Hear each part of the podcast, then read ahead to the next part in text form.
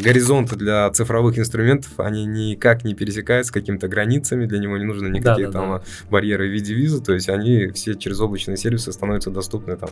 И так сейчас я слышу много ребят, меня удивляет, когда э, разработчики говорят на узбекском и на английском отлично, а русский вообще не знает, а я не знаю э, английский на том уровне, на котором они знают, и узбекский не знаю. Сесть, загуглить какую-то идею там в интернете, ну каждый может, там много-то особо-то и мозгов не нужно, а вопрос, как его применить в ту или иную экономику, потому что да, все-таки да, да. экономика это что? Это, это участники этого рынка, это социум, это государство, это бизнес, это э, какие-то там внешние игроки. Ну вот уже, тем более у нас даже есть сосед, даже да. далеко ходить не нужно, доехать можно на машине. Ну и странно, и вот э, то, что хотел сказать, забыл, что хотел сказать. Наверное, многое. Не-не, до этого я хотел сказать как раз-таки, блин, такую хорошую идею хотел сказать. Прям чувствую, что она была. Они не понимают, что и существующие приложения — это канал продажи, и те другие партнеры — это тоже канал продажи. И это менять логику, фронт, то, да, что там шестимиллионную базу, которую канал продажи чужие приносит тебе, сказать, слушай, мне не нужна твоя шестимиллионная база, а, я буду развивать свою там десятитысячную базу. Но это уже предпринимательская способность, которая логика должна правильно отражаться. Когда стартап считает, что цель его основная там это инвестиции, или через инвестиции получить доступ там в Европу, переехать там да. куда-то за счет стартапа там в Канаду, в, в Америку, в Дубай. Но опять же, это, это, это значит не цель реализации проекта, цель миграции. Да. То есть нужно каждую вещь называть своими словами. Вот. Вот он какую боль решает. Да. Свою. Да. А то, что ты будешь оптимизировать, оптимизировать, оптимизировать, если не будет никакого дохода, то ты будешь это оптимизировать и без какой-то либо структуры сидеть сам с собой в один в комнате, закручивать гайки и оптимизировать, пожалуйста, свое удовольствие. Ну, не бывает неправильных кадровых ресурсов, бывает неправильных использований. То есть здесь, понятное дело, вот я сам тоже работал много и в государственных как бы структурах и сталкивался с такими проблемами, когда ты там приходишь к какому-то, спрашивают за советом, многие ключевые эксперты, они боятся делиться своей идеей, да, потому что боятся потерять свое рабочее место. Приветствую всех зрителей и слушателей подкаста про финансы. Данный подкаст записан в рамках проекта Hello Host при поддержке Uzcard. Меня зовут Латыпов Родион, мне двадцать восемь лет, и я работаю руководителем проекта в компании Клик. Сегодня у меня в гостях, хотя, наверное, впервые можно сказать, я у него в гостях, директор Uzcard Фаррух Зияев. Добрый день, Фаррух. Добрый день, очень приятно. Да, быть сюжета такого как бы нового формата, где... как сказать, можно поделиться какой-то экспертизой, можно выстраивать новую коммуникацию знания, каких-то технологий. Да, понятное дело, что какие-то сейчас существующие площадки в виде там, выставок, конференций, она тоже является некой как бы, площадкой для коммуникации. Ну, я считаю, что подкасты – это совсем другой формат коммуникации, и новый мы такой. Будем, да, конечно, вот тоже стоим как бы у тренда развития этого да. формата и считаем, что данное направление оно тоже будет набирать обороты и обеспечивать как бы пользу для всех как бы участников на нашем рынке. Постараемся помочь в этом, благодаря особенно вот проекту Hello Host, который запустили полгода назад. В принципе, уже появилось, я до этого, честно сказать, вообще ничего не знал про подкасты, но благодаря этому, этой новости там на, в наших СМИ узнал, решил зарегистрироваться, как говорится, на, на бум, проверить себя. Ну и вот двадцать четвёртый выпуск сегодня сидим с вами, общаемся, это, по-моему, по- по-моему получается хорошо, да, да мне, мне очень нравится. А, сразу предупрежу, на какие темы сегодня будем говорить. А, поговорим вообще в целом о, о процессинге, как они работают, об о инвестициях, стартапах а, и, в принципе, все, чем занимается а, Uzcard, чем как раз-таки Фаррух сможет нам, с нами поделиться в рамках Индии, разумеется. А, расскажите, как вы вообще попали в сферу финансов и дошли вот до такой позиции, что си и о Uzcard? Ну, в целом мне было как бы интересно познать новый рынок, то есть я сам выходец больше с телекоммуникационной как бы сферы, и так получилось, что попав в новую там, банковскую сферу, где нужно было все с нуля как бы изучать, выстраивать, вот она тоже оказалась такой интересной, и много знаний, много опыта а, принесла также, и я считаю, что не только мне, но и в целом рынку, потому что тренд развития финтех-индустрии в целом а, наряду с рядом с банковской сферой, то есть это вот То есть появление рядом такого нового ребенка, да, то есть финтека, который сейчас э, уже в порядке там больше шестьдесят игроков, Ну да, уже на, сейчас на рынке, развитие большое. Оно на, на самом деле начинает именно еще дальше за собой тянуть и кучу программистов, за собой да, тянуть, да. то есть создание много новых рабочих мест, новые приземления инновации.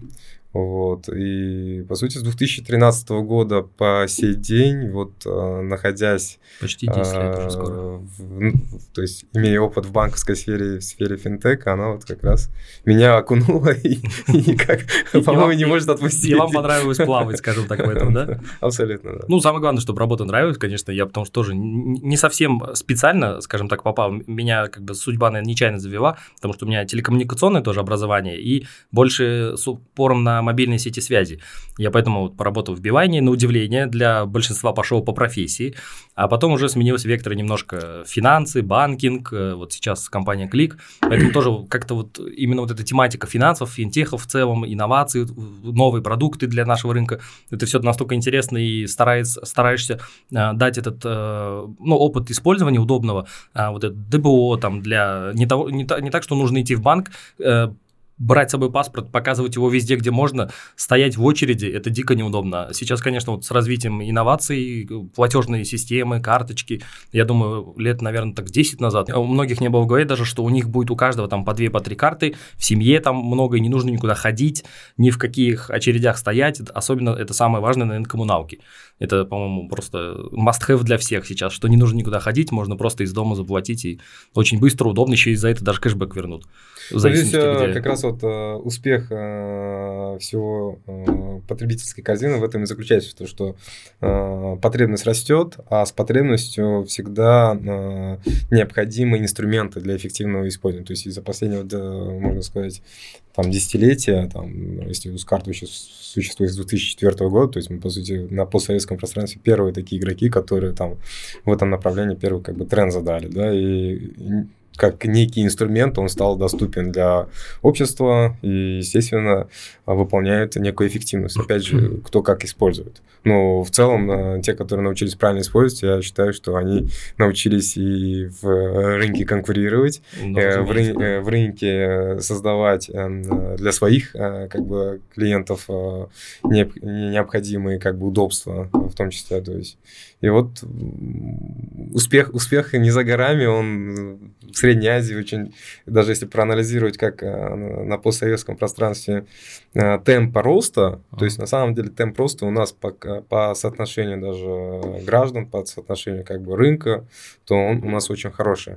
Ну, да, самое главное, чтобы да? вот этот темп просто он не угасал, и мы могли его дальше стимулировать. Для этого, конечно, нужно вот сейчас и со стороны правительства, со стороны и многих крупных игроков, в принципе, создается ряд удобств, необходимые условия для того, чтобы этот рынок дальше развивался. В принципе, он сам друг за друга тянет. Уже жизненный цикл, я думаю, что сейчас уже он автономный.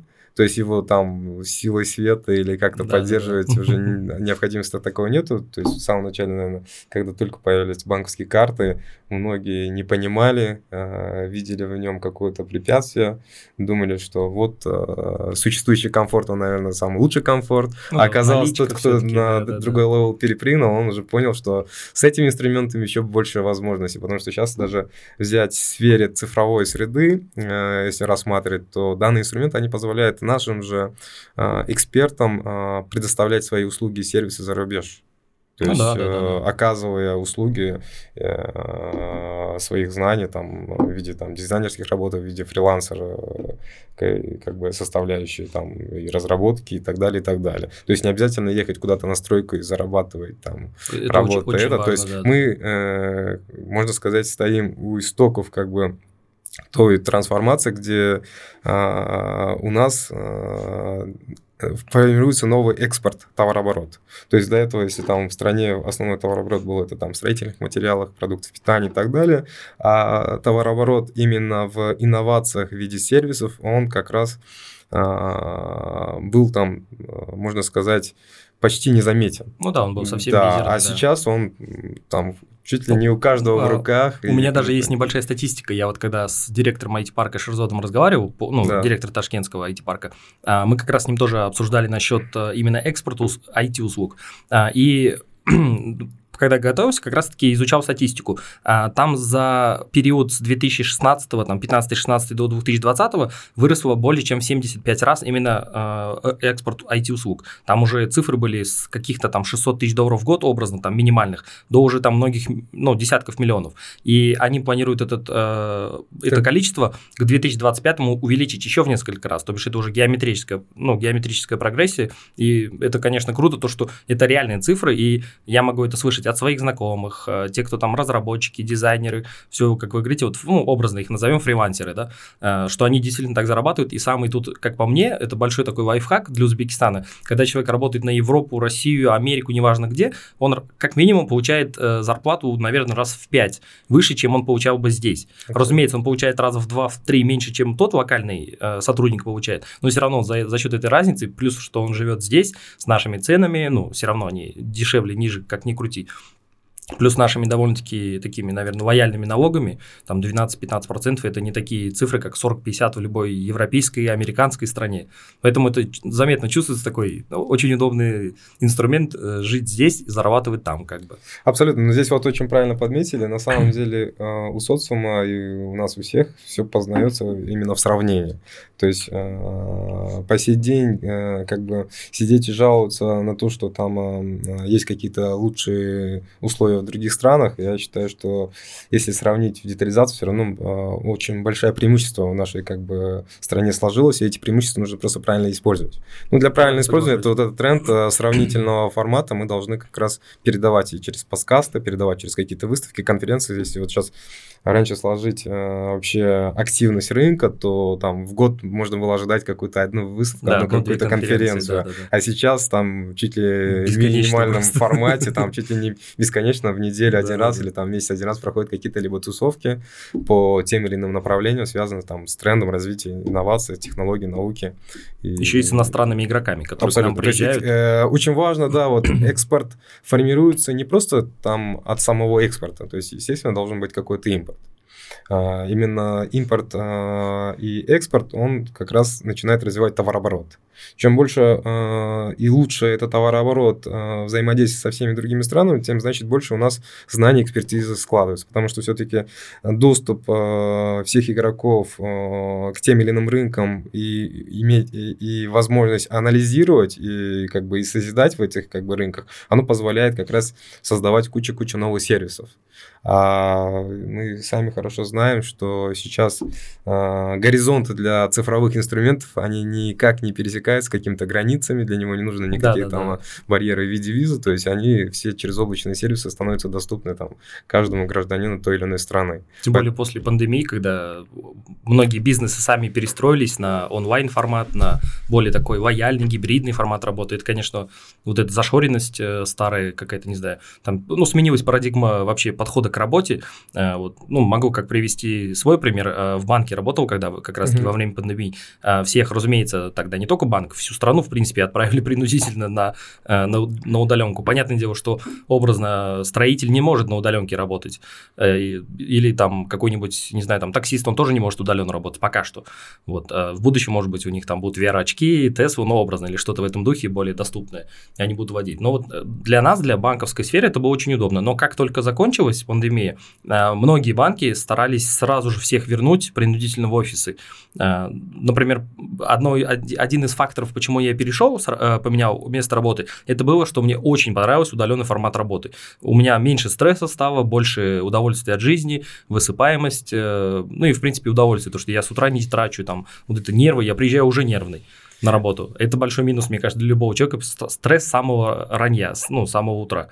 Вот. А тут комфортно, как хочешь, работай, хочешь удаленно, хочешь в офис. Я думаю, это вот тоже какой-то такой небольшой толчок в будущее, где, тем более, как вы говорили, тоже фрилансеры, они же, многие из программистов, они как это, совы, если я правильно знаю, кто там, кто поздно ложится, поздно встает.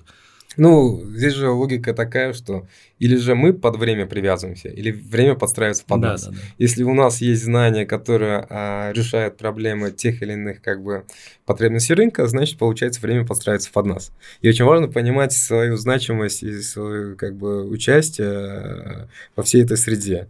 А, понятное дело, что, опять же, как позиционировать. Есть понятие инфраструктурной составляющей, где а, кадровые ресурсы для эксплуатации этой инфраструктурной составляющей удаленно как бы обеспечить там, максимально не смогут. Да, есть какие-то там а, индикаторы, удаленные какие-то там а, уведомления, как реагировать и так далее. Но в любом случае а, экономика, она будет всегда состоять как бы из офлайна и из онлайн. Да, то да. есть невозможно гибрид там а, взять... А, то есть я всегда вот приношу такой пример.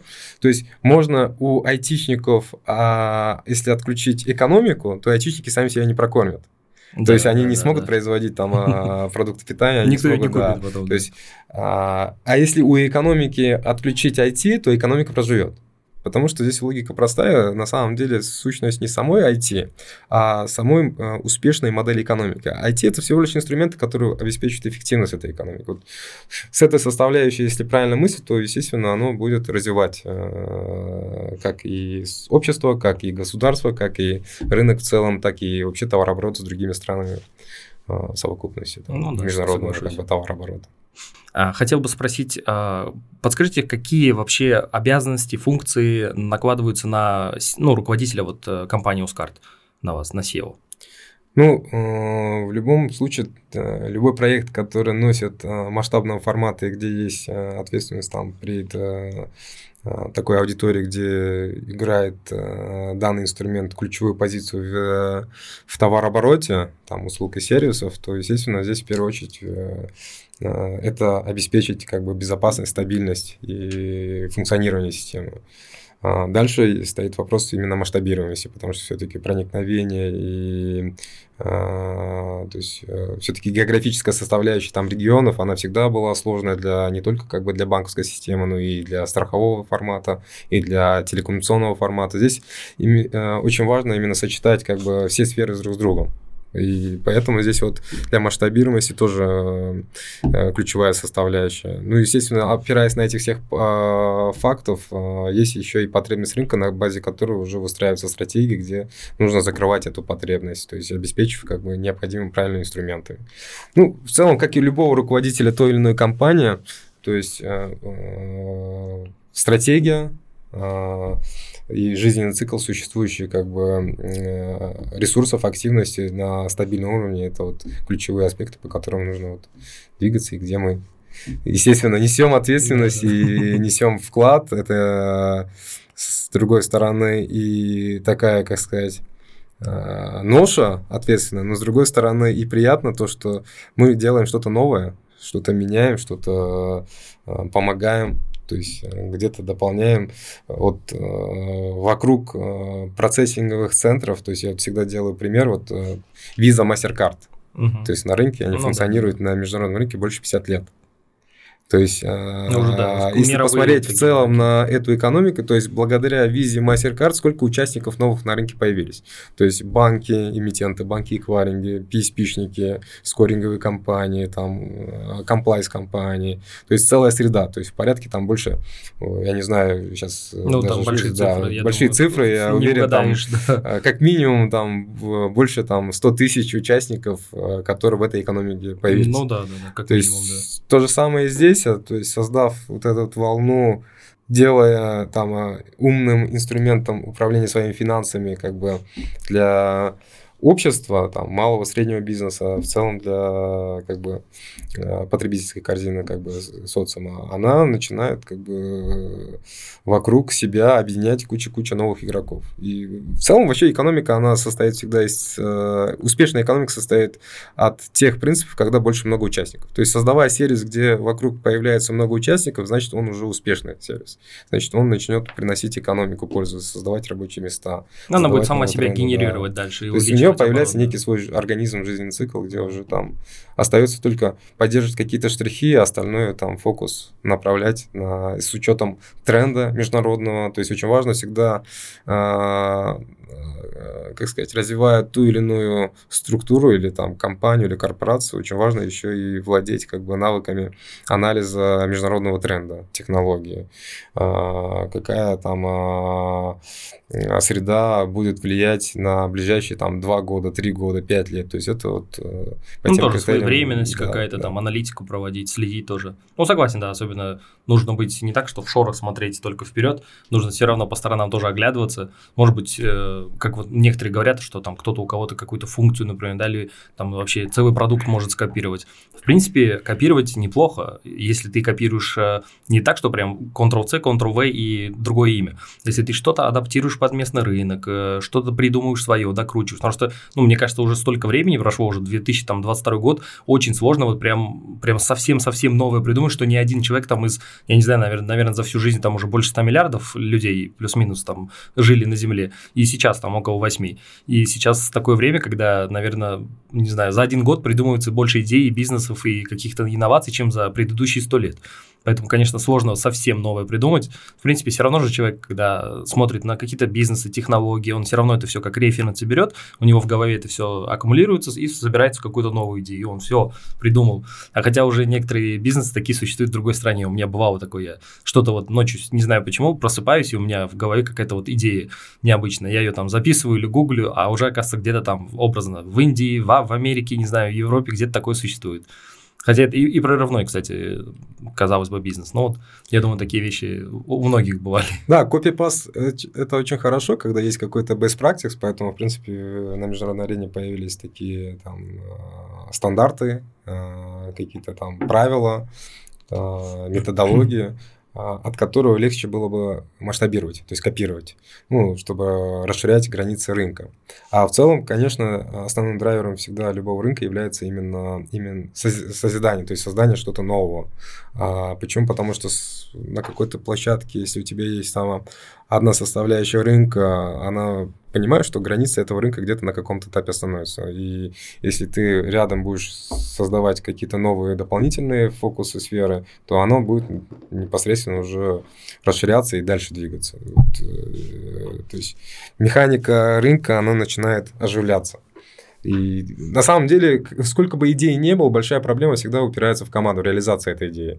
То есть, да. э, сесть, загуглить какую-то идею там в интернете, ну, каждый может, там много-то особо-то и мозгов не нужно, а вопрос, как его применить в ту или иную экономику, потому что да, все-таки да, да. экономика – это что? Это, это участники этого рынка, это социум, это государство, это бизнес, это э, какие-то там внешние игроки. И очень важно, чтобы... в этой, как сказать, среде, наверное, всех этих участников правильно объединять. Ну, какой-то баланс между да, ними. Да, потому что если вот создав для них тот или иной продукт, а проблем, потребностей много. То есть, заходи ты в ту или иную сферу, до сих пор, если сейчас там спросить э, по качеству сервисов э, того или иного гражданина, без разницы, будь это там общепит, будь это там uh-huh. туризм, будь это там телекоммуникация, или будь это агро, или любую сферу взять, ну, везде, то есть, да, есть да, куда есть. Еще расти. Да, да, да. Это говорит о том, что есть куда еще двигать экономику, есть где развивать, и есть где еще создавать кучу рабочих мест, создавать э, большой потенциал товарооборота в виде экспорта, импорта там зарубежной страны. То есть, вот... Э, целая эпопея. Здесь очень важно э, вот этот э, момент. То есть со стороны государства сейчас много делается создания как бы благоприятного климата, но есть куда еще работать. Почему? Потому что все-таки здесь же вопрос такой, э, даже система образования, она не успевает угнаться за темпом экономики. То есть тренд технологий до того растет, что мы там не можем погрузиться и владеть всей информацией за раз.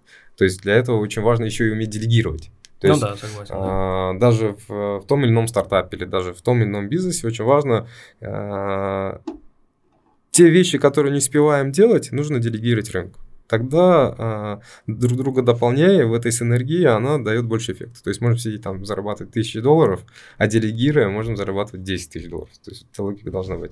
У нас, конечно, есть такие особенности в Узбекистане, когда там не все поставщики или там бизнесмены сразу готовы там отпускаться ага. и делегировать какие-то да. свои аспекты. То есть, если, боятся потерять да, какой-то контроль. Создает, условно говоря... Ну, некоторые боятся не то, что даже потерять контроль. Есть и такая аудитория, а многие боятся то, что делегируя какие-то аспекты, еще на рынке не сложились качественные сервисы, что ну, можно да, было тоже, делегировать. Да, то есть, здесь риск, много, на самом деле, подводных камней, где нужно над чем работать. И вот в целом. Ну, соглашусь, соглашусь, да. Тем более, в принципе, развитие любого вообще рынка экономики там, или вообще в любом направлении в бизнесов, это, в принципе, всегда непрерывная такая процедура, которая, ну, невозможно развить там агросектор или ай ти до, идеаль... до идеального уровня или там до верха. Он все равно с каждым годом, мы понимаем, что мы еще опять же не успеваем, нужно опять догонять.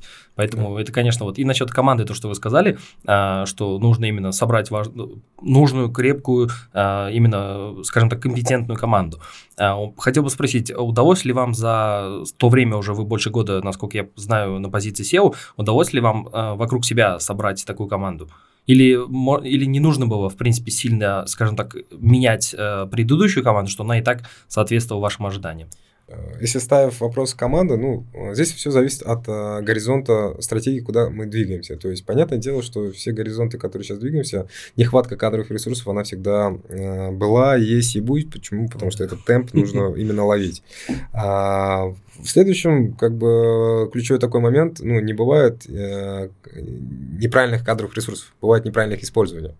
То есть здесь, понятное дело, вот я сам тоже работал много и в государственных, как бы, структурах, и сталкивался с такими проблемами, когда ты там приходишь к какому-то, спрашиваешь за советом, многие ключевые эксперты, они боятся делиться своей идеей, да, да, потому да, что да. боятся потерять свое рабочее место.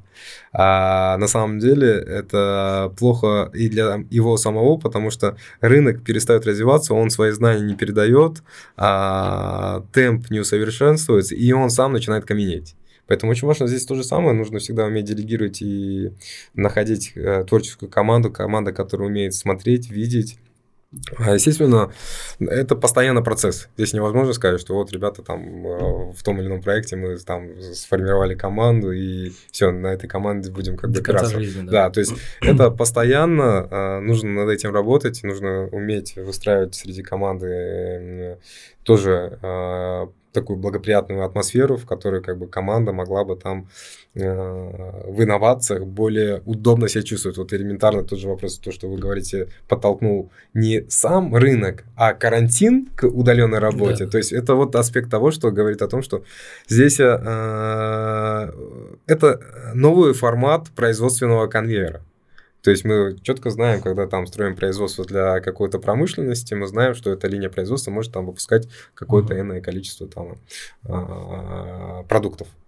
А в инновациях здесь совсем другое. Там, здесь нужно именно, чтобы он начал производить какие-то идеи, производить какие-то инновации, какие-то технологии. То есть здесь совсем по-другому. Да, элементы классика жанра, которая в производственной линии, она присутствует, должна, но дальше она должна уже для... дорабатываться. дорабатываться, потому что э, одна линия производства не может решать и вопросы дизайна, и вопросы, условно говоря, продажи, и вопросы там прочее. То есть линия производства, она может отвечать там за производство э, того или иного продукта. То же самое там в ай ти, это там продакшн, который там производит продукты. Ну, если эти продукты не будут решать потребности рынка, то они просто будут пыляться на ну, да, полке. Никому, никому Поэтому очень важно э, команде ай ти э, тесно работать э, и еще и с э, аналитиками рынка, и с маркетингом, и с коммерческой составляющей в целом, потому что здесь э, идей много, но если эта идея никому не нужна, ну, да.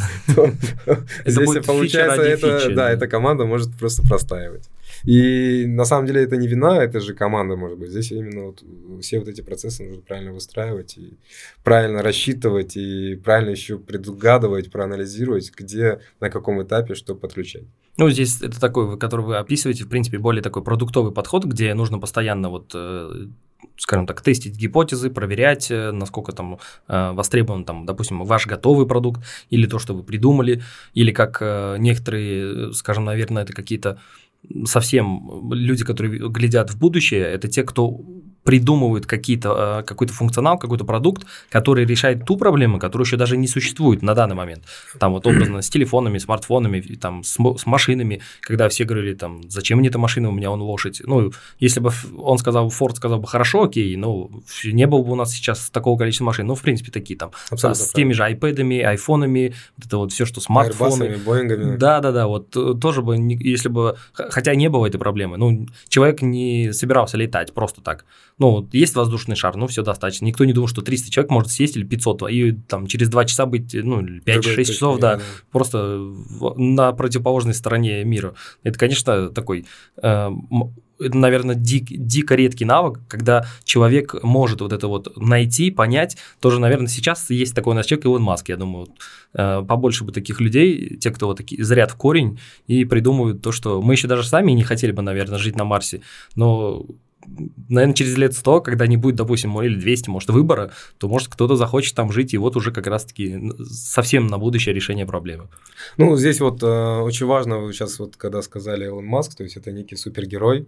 Да. Э, в нашем рынке тоже нужно локальных супергероев, их показывать и делать примером, тогда общество будет двигаться.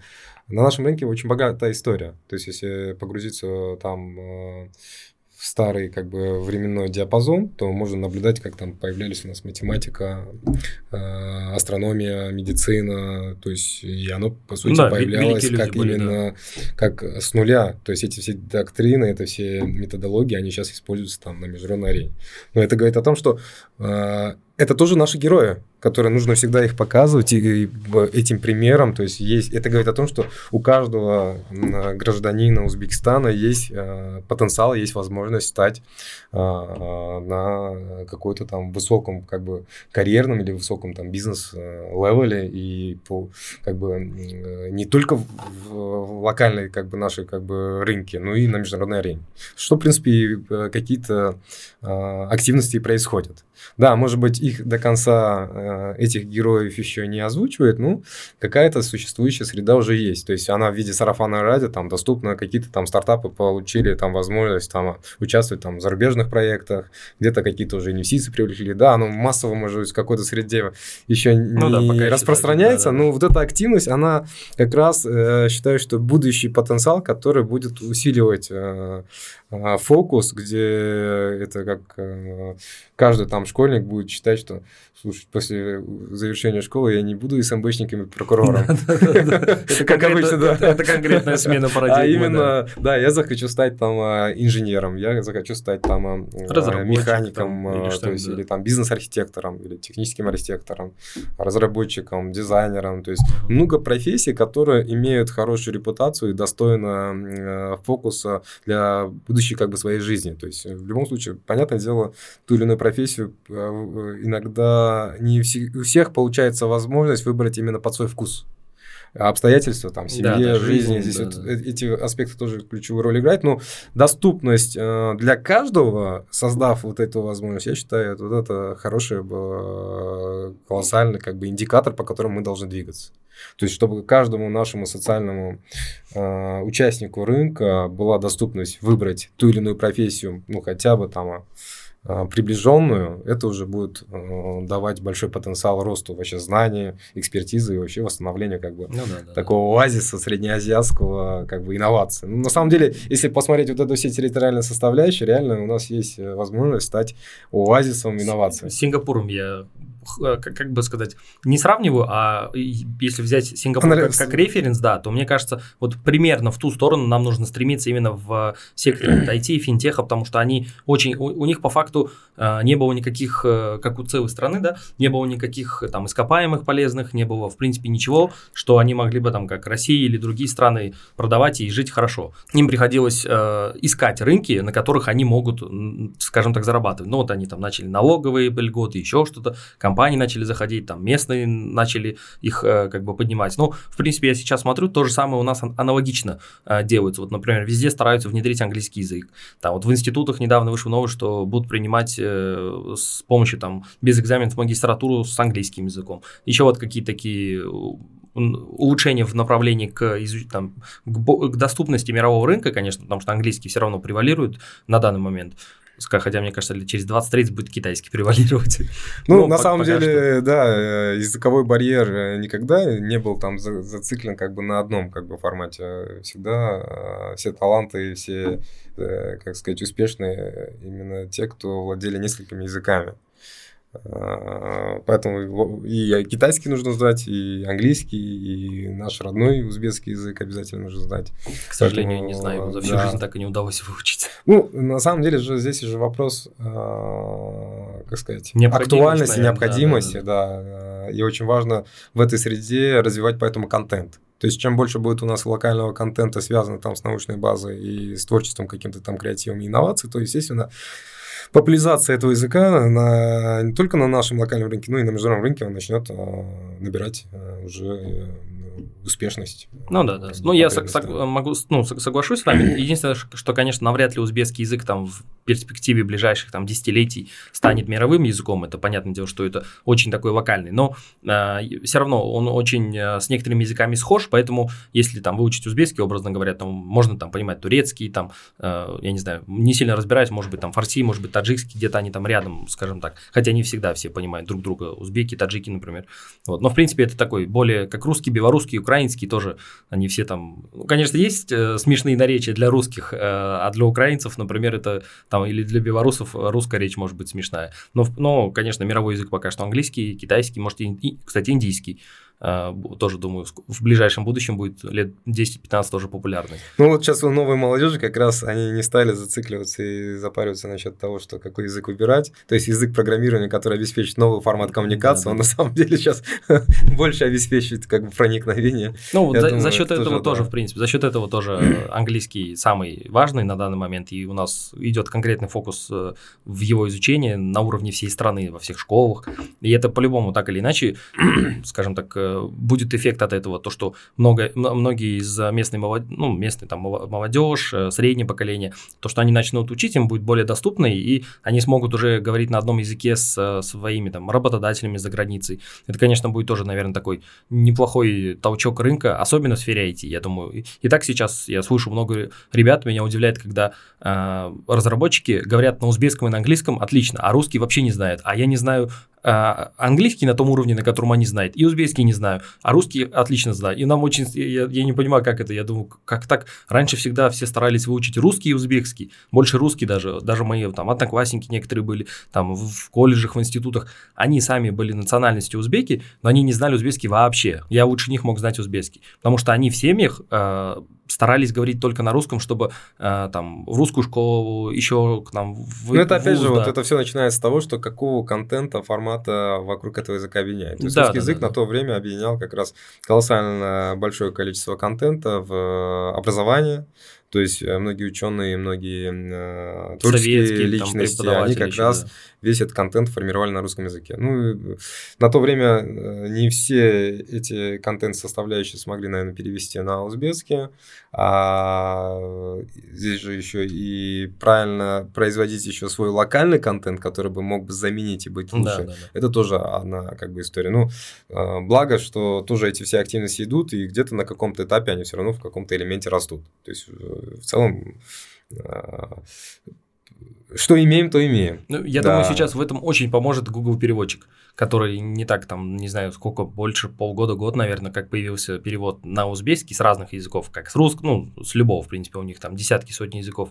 Я думаю, это тоже очень поможет, потому что когда я получаю какие-то письма, там, какие-то государственные организации, еще что-то, да, ну, по работе, э, и там, например, все написано на узбекском, я беру либо Google Lens, если это пи ди эф, скани... ну, прям в онлайне он переводит мне, э, либо копирую, вставляю в переводчик, и, в принципе, все очень не, не как ну, раньше. Это еще один из инноваций, таких инноваций да, много. Да, да, да. Это очень круто. И я знаю, то, что есть тоже направление на уровне государства, что они многие как раз-таки книги, вот какую-то научную литературу они переводят на узбекский. И есть даже целый, по-моему, сайт или библиотека, ну, вот что-то с этим связано, в онлайн-формате, я имею в виду, где можно...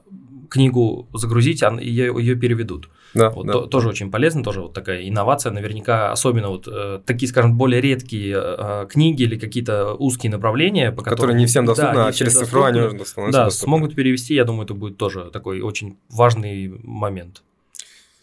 Да, есть куда двигаться, есть над чем работать, поэтому... Вот, готов, принципе, готовые да. идеи для бизнеса. Вот мы тоже являемся один из участников, как бы, производства, произ, производя тот или иной контент и деля своими знаниями, как бы, через наши коммуникации. Согласен, согласен. Так, также, в принципе, каждый, я думаю, писатель или ученый, который формирует ту или иную мысль, отталкиваясь от научной базы, он тоже сторонник, чтобы эту работу как бы видели и слышали и на всех языках. Да, чтобы было доступно да, всем. Доступно. Да. Поэтому, я думаю, это, это, это развитие будет только развиваться всегда. Согласен. А подскажите, какие успехи удалось вот за тот год, который вы, который вы работаете, а, может быть, там какие-то заметные, может, какие-то для широкой публики не были, например, заметны? Заметны, но вы ими гордитесь. Какие были вот достигнуты? Что ну, у вас такое самое яркое? Мы э, стратегию какую выбирали на самом деле? Э, для развития финтека всегда играла ключевая роль, что нужно было э, большие инвестиции и большое время. То есть э, реализовать тот или иной стартап в виде пи эс пи или какого-то там другого участника в финтеке. Это всегда дорогой входной билет. И э, большое количество времени, чтобы там, выйти хотя бы на точку безубыточности. Да. И поэтому э, в стратегии Uzcard мы применили инновации, создав э, корпоративный венчурный фонд. То есть в Средней Азии мы номер один, который создали корпоративный венчурный фонд. И акселератор. Э, это для того, чтобы позволить как бы, новым игрокам быстрее заходить на рынок, получать инвестиции и быстрее уже эти инновации э, развивать. То есть вот это, я считаю, что большой успех. Понятное дело, что э, мы не хотим зацикливаться на том, что это только были мы. Э, изначально закладывали, что это копипастом должно масштабироваться. Пускай у каждой компании, у каждого банка должен появиться свой там, венчурный фонд или венчурная студия.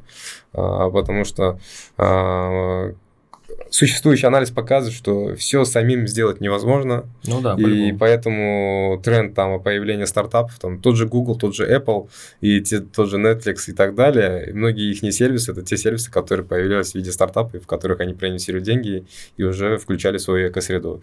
Аналогично и здесь уже вот этот же механизм, эту же модель мы применили, и она вот, я считаю, что смогла объединить не только банков и финтек-игроков, как уже устаканившийся бизнес. Но уже мы вокруг Uzcard смогли объединить и инноваторов в виде стартапов, и в виде экспертов, инвесторов в виде частных инвестиций, в виде международных венчурных фондов. И смогли объединить бизнесменов, которые э, могли бы выступить как менторы, могли бы помогать э, своей экспертизой, делиться. Вот это, считаю, что волна, она как раз э, доп- дополнительно д- дала э, темп э, как бы активности вокруг финтек и банковской сферы. И к этому моменту сейчас вот уже банки еще быстрее и активно начинают двигаться. То есть изначально же история э, финтека из чего состояла? То есть э, когда в начале Uzcard э, в две тысячи тринадцатом году я оказался, тогда у нас было э, два маршрута. То есть, чтобы развитие электронного коммерции состояла задача развития электронного коммерции, где э, можно было просто сделать ставки на банки. Ну, понятное дело, банки из... не из-за того, что, наверное, бы они бы не хотели, из-за того, что существующие ресурсы бы им бы не позволили сделать такие инновации, которые сейчас мы имеем в лице там Клика, PayMe, там UPay, там и прочих игроков, OnSon и так далее, да, MyUZCard. А, вот эта среда, новая среда, она как раз и вытащила рынок финтека вперед. То есть, если проанализировать сейчас в целом рынок безналичных платежей, где-то в порядка сорок процентов только рынка освоено. Ну, да. Из этих сорок процентов основную большую роль сыграли как раз это финтек-игроки. Ну, такие более частные. Они гибко, быстро... всегда могут общаться с рынком, с предпринимателями, с бизнесом. Банк все-таки это классическая составляющая, которая да. должен понимать, что они больше сосредоточены, ну, должны усиливать свои как бы инфраструктурную составляющую, связанную с, там, с проводками, с счетами. И остальное они инновации должны вокруг вести. То есть внутри банка создавать инновации, ну, ни один банк. Сбербанк, он не создавал внутри себя инновации, он при, при, притягивал за счет стартапов. Uh-huh. Там крупные другие банки, которые тоже в этом направлении также работают, может, там в более сложном формате инвестиций, там, в пассивные как бы инвестиции, кто-то в инновации, кто-то в пассиве. Ну, это, опять же, выбор стратегии того или иного банка. А необанки, они изначально появились запустили с нуля, как Необанк. Они не... Никто не пошел по пути трансформировать существующий банк в Необанк. Почему? Потому что, ну, это очень... Я думаю, это... Трансформация – это просто да, убийственно. Да. Ты можешь сидеть до пенсии, сидеть, заниматься трансформацией, просто так тратить деньги. А mm-hmm. легче с нуля создать сразу цифровой банк. Согласен, и поэтому вот да. здесь тоже очень важно, конечно, опираясь на международном опыте и практике, вот этот вот весь фокус правильно складывать. То есть где-то нужно существующим игрокам показывать примером. По сути, вот роль на то время выбора стратегии поддержки именно частных игроков, это было для того, чтобы с нуля создать best practice. Нужно best practice, который исходил из международного как бы тренда, технологии. А дальше... Когда пример best practice появился, естественно, за последние вот три-четыре года, это тоже один из успехов, банки начали копировать и делать свои да, суперапы. Да. Угу. Ну, это как раз им больше поспособствовал вот этот рынок. Этот рынок бы не показал, не показав, как зарабатывать, не показав, какие тренды технологии используют, эти банки бы и не поняли бы. На самом деле. Но опять ну, же, не это же не вина внимания, этих да. банков, потому что а, на данный момент а, банки всегда были консервативны, они все выстраивались там под а, поддержку или развитие той или иной сферы, и, или там того или иного холдинга и так далее. А чтобы сравнивать с какими-то трендами и что можно новое сделать, это, конечно, вот сейчас а, с благодаря вот всему как бы рынку Узбекистана, где мы начали выстраивать товарооборот вот, вот этих всех инноваций и сервисов, а банкам, крупным другим игрокам появилась возможность сравнить. И как раз появилась возможность приземлять эти сервисы, uh-huh. технологии и так далее. Да, кто-то делает это сам на коленках в виде приземления in-house, кто-то там использует модель притягивания там, через акселерацию или венчурный фонд. Это уже, конечно же, я считаю, каждый выбор, кто как может двигаться. Ну, в целом, вот это тоже один из успехов, где банки на примере best practices смогли трансформироваться. Мне кажется, еще очень большую роль, как повлияло уже и повлияет еще в ближайший, наверное, год-два, это выход и появление цифровых банков у нас. Это что-то, наверное, либо между обычным стандартным банком и необанком, либо это что-то ближе, наверное, к необанку даже, где нет отказ вот от филиальной системы, это уменьшение операционных расходов. За счет этого банк может спокойно брать команду айтишников. Ну, это конкретно, это даже не банк, по большому счету, это просто ай ти-компания с названием в конце банк. Абсолютно. Грубо, грубо здесь, здесь вот к этому ключевому слову я вот прям... тысяча процентов согласен. На самом деле не обязательно, чтобы стать функцией необанка, получать лицензию банка. То есть для этого можно там договариваться с каким-то существующим банком, друг друга дополняя. Ну, для этого еще и банки должны понимать, что любой офлайн или цифровой э, канал – это всего лишь канал продажи. То есть э, иногда вот я наблюдаю в банках, что некоторые банки ревностно относятся к тому, что вот э, у меня свой суперап не развивается. Почему? Потому что, оказывается, другие крупные игроки в виде пи эс пи-шников, они на себя перетягивают. И мне легче их отключить, тогда у меня суперап да, будет да, развиваться. Да, да, да. Они не понимают, что и существующие их приложения – это канал продажи, и те другие партнеры – это тоже канал продажи. И это менять логику, фронт, то, да, что там шестимиллионную базу, которую канал продажи чужие приносит тебе, сказать, слушай, мне не нужна твоя шестимиллионная база, угу. а, я буду развивать свою там десятитысячную базу. Да, да, но это уже предпринимательская согласен. способность, которая логика должна правильно отражаться. Но здесь опять же, я говорю же, а, я а, наблюдаю и понял одну вещь, что а, в основном а, инновациями начинают заниматься айтишники. А айтишники, они, поднимая продукты, они не знают, какую проблему роль решает. И поэтому айтишники в основном делают продукты для себя. Для себя только хотят. И вот это да, вот да, как да. раз... Это потому что они устали уже. Да, я думаю, что вот эта волна тоже перейдет, да. и как раз пойдет волна, когда необанки, вот эти новый рынок необанков, оно будет активно развиваться уже. И, или еще, знаете, как, когда айтишники а, поняли какую-то боль, они им надоело, почему вот так вот неудобно, плохо и под, как-то вот не, не ю ай, не ю экс сделано, они а, сами решают это сделать. Они это делают просто ради удобства, удовольствия, да, да, скажем так. А потом они понимают, что за это еще и очень хорошие деньги платят. Они такие, а что я где-то там работаю? Еще один вот здесь у меня еще боль сделал, еще здесь. И он, получается, уже становится сам предпринимателем. И вот такие предприниматели, как раз-таки, мне кажется, будут вообще вот, вот эти старый формат предпринимателей, их как бы поглощать, перекрывать там и вырастать в более такой крупный бизнес. И станут как раз-таки именно эти законодательными моды, скажем так. В ближайшие пять-десять лет я добавлю к, к этой мысли, понятие программист пройдет. То есть искусственный интеллект, он будет писать коды на математических алгоритмах, ну, да, на самом деле лучше этот. и быстрее, угу. чем существующие программисты. Оптимизировать. Да, и больше ошибок, будут как да. раз э, специалисты, именно бизнес-инженеры, бизнес, которые будут заниматься бизнес-моделированием, техническим моделированием, на которые уже будут выстраиваться вот эти существующие как бы, элементы. Вот, угу. э, это не за горами, и в ближайшее время уже, я считаю, что нужно вот фокус менять. То есть э, здесь очень важно не быть просто программистом или айтишником, а иметь вот и именно навыки предпринимательства и понимать в сущности проблемы, как бы потребности рынка. Ну здесь, да, здесь будет больше бизнес-идеи, скажем так, побеждать, да. и, нежели чем разработка, именно, уже, именно формат и подача ее. Абсолютно. А, не, недавно знаю то, что вот Хумо заявили о том, что они хотят... Э, ну, точнее, не хотят, они планируют э, выйти на рынок Грузии, то бишь э, совместно с ти би си, у них, их карты будут приниматься в Грузии. Э, я имею в виду там оплаты, съем денег там в банкоматах и так далее. А планирует ли Uzcard выходить на какой-либо там международный рынок? Э, и если, допустим, да, то на какой, если не секрет? Ну, в этом направлении Uzcard давно как бы стратегию держит.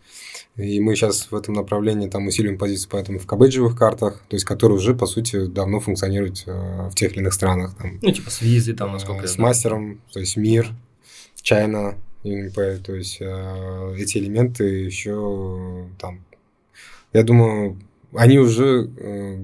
в каких-то либо странах уже устаканились и начинают уже набирать как бы обороты. То есть наши... Я считаю, что выходить всегда в ту или иную страну физическим своим присутствием это очень долго, а создать продукты, которые будут использоваться сразу в масштабе всех других стран, вот, я думаю, по такой методологии более проще удобнее и проще да. идти, не напрягать, потому что все-таки диджитал, оно все-таки требует более цифрового, виртуальной да, среды. Да. Чем меньше офлайн как бы коммуникации, тем, значит, быстрее масштабируйся. Я просто к чему спрашиваю, больше э, формат того, что, насколько я знаю, все вот эти кабренд, кабэдж-карты, они идут на бине, там, допустим, ну... Это же технология, по мировой, сути... Мировой, да. Да, на это. самом деле эти бины же, это... То есть, по сей день тоже у Uzcard это не был свой бин, то есть, восемь шесть ноль ноль это да. было просто так. Этот, и вот недавно только, то есть мы начали там выпускать свои дуальные карты, это новые карты, где там уже присутствует свой бин полноценный, и с этим бином, где... А как, какой там, если не секрет, бин? четыре один два семь, если я не ошибаюсь, вот или нет? Последние... Ну, это уже детали, которые да, я, да, да, в целом я, я, я что хочу сказать, то есть для пользователя это не имеет значения, какой бин. Для пользователя ну, важно, да, чтобы согласен. он этим инструментом мог там пользоваться за рубежом и на локальном рынке, и не париться насчет конвертации. То есть вот, вот, вот это, такие продукты, они, считаю, больше э, полезны для общества. А так сейчас, например... Сказать, ребята, мы там пойдем сейчас в Африку или пойдем там в Америку. Ну, это тоже хорошо, я считаю, нужно тоже в этом направлении двигаться, но нам нужно больше сосредоточиться и работать больше для того, чтобы Наш закрывать рынок. потребность рынка. Да, да, соглашусь. Да. Ну, интересно, я просто с кем-то разговаривал, если я правильно помню, мне говорили, что у наших местных бинов а, сложность в том, что они... Не, если я правильно помню, не соответствует каким-то международным стандартам, именно чтобы вот выйти как на уровень Visa, MasterCard, там, э, я не знаю, это связано с цифрами или с чем это, или то, что там именно ноль ноль и там опять ноль ноль. Есть международная как бы, структура, которая регистрирует бин uh-huh. по международным стандартам, и она дает возможность как раз общаться на международном как бы, рынке. То есть вот эта процедура, то есть выполнив, она э, даст такое некие единые правила стандартизации, по которым можно там функционировать в том или ином как бы, взаимодействии с теми или иными игроками. А как вы думаете, вот как раз-таки, если говорить про международный рынок, а, сейчас к нам потихонечку начинают выходить международные банки, угу. а, допустим, там вот ти би си, еще планирует ОТП, Тенге, да, ну это уже те, кто есть, как бы. Тенге для нас больше не, не столько международный, сколько соседский. Он в основном для взаимодействия наших бизнесов, там, Узбекистана, Казахстана из-за товарооборота большого. ти би си все-таки, я имею в виду, Грузия чуть подальше от нас, а, тоже вот необычный кейс. От ОТП банк венгерский планировал зайти, а, насколько я знаю, тоже российский Альфа-банк, а, Тинькофф вроде как думал, но сейчас, наверное, с структурными своими изменениями. Да, с их сложностями, а, наверное, это будет как-то не своевременно. Но вот они тоже планируют выйти. А как вы думаете, такие игроки, они больше помогут нашему рынку в развитии, или все-таки, если смотреть именно со стороны, с точки зрения нашего, наших банков, или они все-таки их могут там, ну, не разорить, конечно, а как-то вот, не знаю, заставить, вынудить развиваться? Ну, может быть, в целом вообще механизм ухода из точки комфорта, он всегда полезен. То есть, если ты смотришь на это положительно, во-первых, когда если приходит какой-то более успешный, более экспертный банк, который имеет какие-то там за горами не просто банальный банк, а инновации, то почему бы нет? Я считаю, что объединявшись на рынке и поделившись вот этим опытом, он на самом деле наш рынок только будет усилить и укреплять. Главное, чтобы местные банки от этого не закрылись, не разорились, а то вкладчики... А закрыться, не закрыться, здесь опять же вопрос как бы рынка же. Ты, если понимаешь, что... Ну, здесь, опять же, мы можем смотреть и думать об одном, но есть международный тренд. И все в международном тренде как бы понимают, что новый формат банковской как бы инструментов и вообще цифровых как бы финтех-инструментов, они...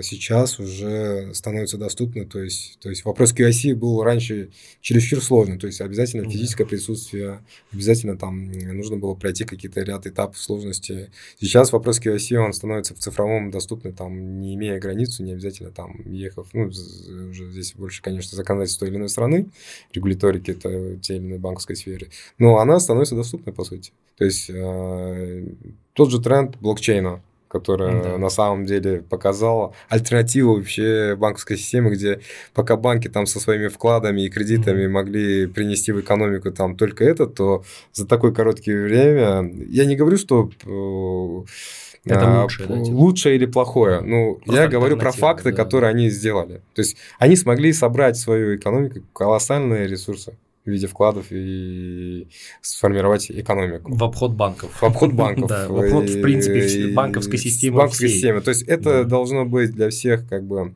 сигналом, что банки, которые, даже если не придет какой-то банк сюда, если наши существующие банки не будут думать о этом тренде и будущем как бы потенциале, то, естественно, он и без этого пропадет. Без ну, какой-то да, либо да. там экспата, который здесь и будет развивать.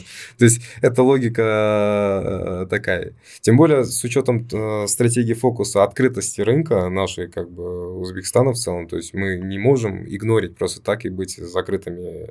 Ну, да, здесь, уже не то время. Да, да. То есть, находиться на закрытом составляющем, значит, мы должны всю экономику держать и развивать в закрытом формате. И тогда в этом фокус надо усиливать. А если мы уже приняли и определили, то есть, э, стратегию открытой экономики, ну, значит, уже все должны под этот фокус подстраиваться да. и все двигаться. Иначе это как э, камень, который будет тянуть вниз и тормозить всю в целом экономику. То есть, у каждого участника вообще должна быть ответственность о том, что каждый должен вносить вот этот вклад, и тогда будет успех. И этот успех отразится на всех. Да, соглашусь, нужно бежать как минимум, наверное, в одну сторону, а не сразу во все разные стороны и тянуть канат. Никто не убежит тогда никуда. No. Здесь, здесь нужно, да, сосредоточиться. Ну и, в принципе, я думаю, что если, когда вот мы, например, уже заметили на нашем кейсе вот с ти би си банком, когда он вышел, он действительно понял а, некоторый уровень, после этого появился Anor Bank.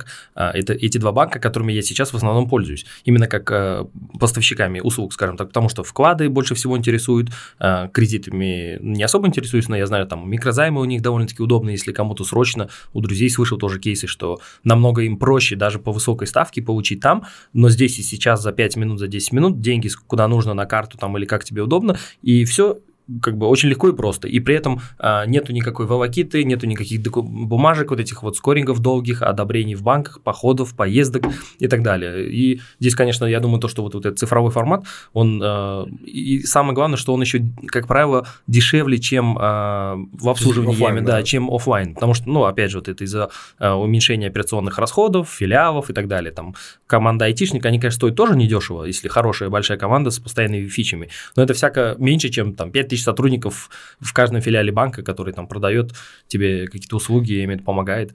Но здесь другое. Вот касательно сравнения офлайна и онлайна, здесь больше должны быть предпосылки следующие. То есть сравнивают о том, что оптимизируют какие-то расходы, издержки с кадровыми ресурсами. Ну, эта тема на самом деле, да, правильно тоже сравнение, но с другой стороны, это не, не основное сравнение. Основное сравнение нужно всегда делать так, что вот есть офлайн точка, ну максимум она физически может обслужить тысячи клиентов в день. Да, да, да. Цифра, она дает возможность тебе безгранично обслуживать. Вот основная логика, как, как нужно сравнивать. Ну, только, если только, только если сейчас сравнивать о том, что мы да. там оптимизируем и берем там, часть логистов, курьеров, часть там, офис-менеджеров, то это не успешность бизнеса. То есть uh-huh. э, нужно думать больше, как больше заработать. Да, вот да. тогда я считаю, что этот, а принимать решение идти в ай ти или не идти в ай ти с точки зрения того, что мы там оптимизировали, условно говоря, там сократили из ста человек двадцать человек, и эти двадцать человек там по две тысячи долларов, условно говоря, сорок тысяч эконом, где да. в основном нас же как любят, у нас многие наши бухгалтера, финансисты, они по кей пи ай работают, что если оптимизируют, они получают премию. А на самом деле э, иностранные компании э, и вообще правильный механизм экономики – это когда у тебя есть бюджет, и ты должен его освоить. Да, Если да, ты да. его не освоил, значит, ты недополучил прибыль. Значит, тебе нужно выстраивать такое составляющее, значит, вот есть у тебя дополнительные инвестиции, куда ты хочешь потратить, ты знаешь, что это.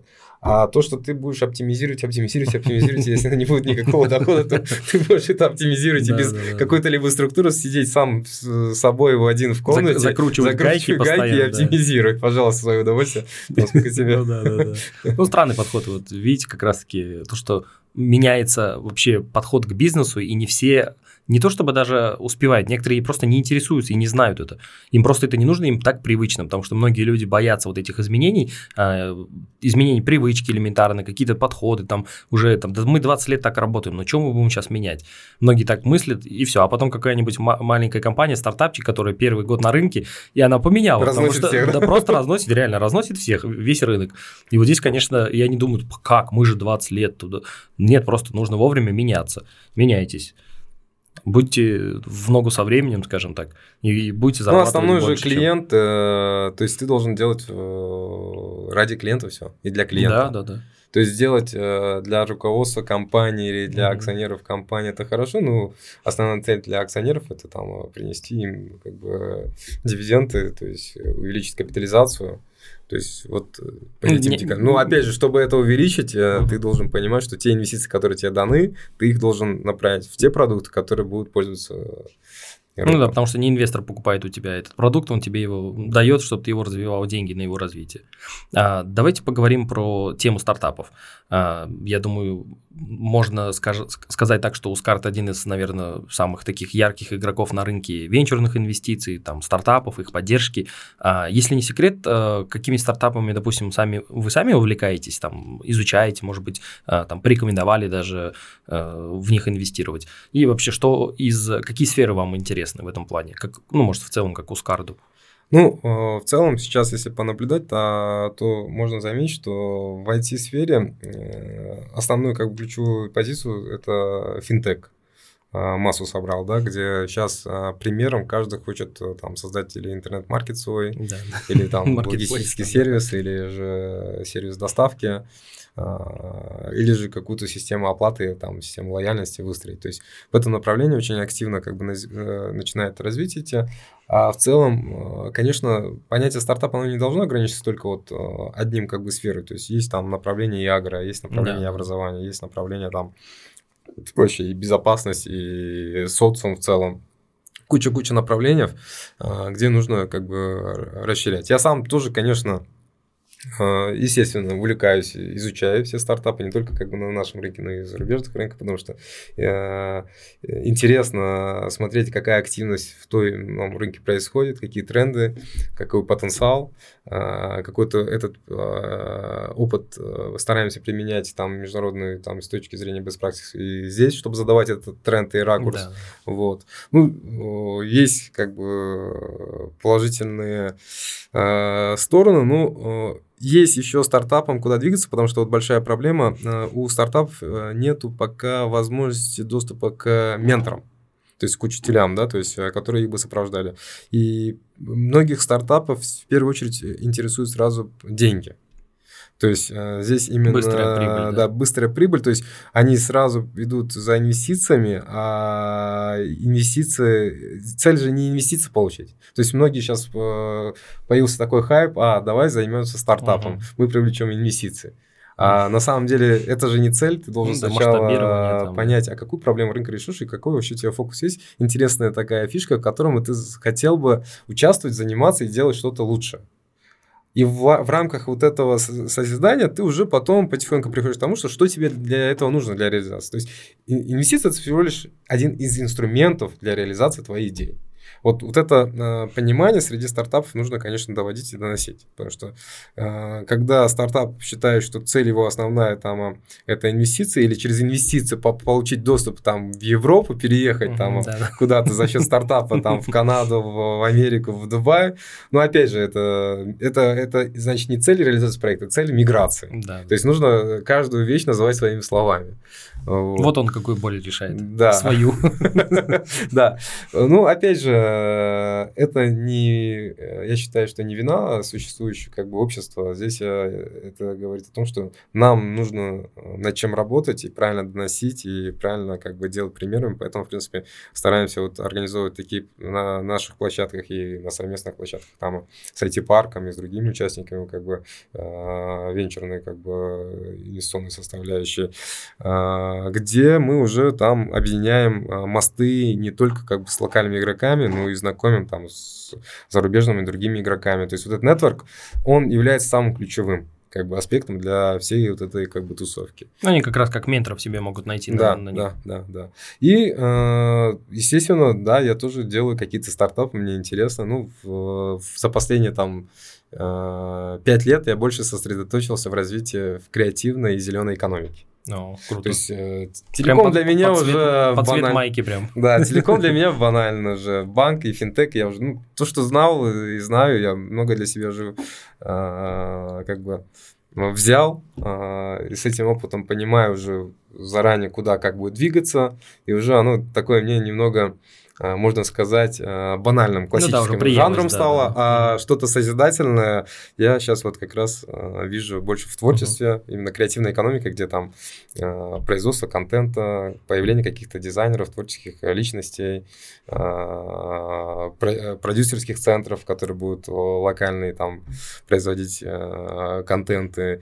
Опять же, я говорю же, до того богатая история, тем более «Шелковый путь», который нас объединял и вокруг формировал вот эту всю философию, всю историю товарооборота, знаний, которые среди этих всех стран «Шелкового пути» объединял. Культура, это все можно там, цифровать, да. это все можно превращать в какой-то контент, это все uh-huh. можно превращать в какой-то потенциал. И это нужно подходить именно... Ну, туда не подойдешь с точки зрения банка, туда не подойдешь uh-huh. с точки зрения телекома.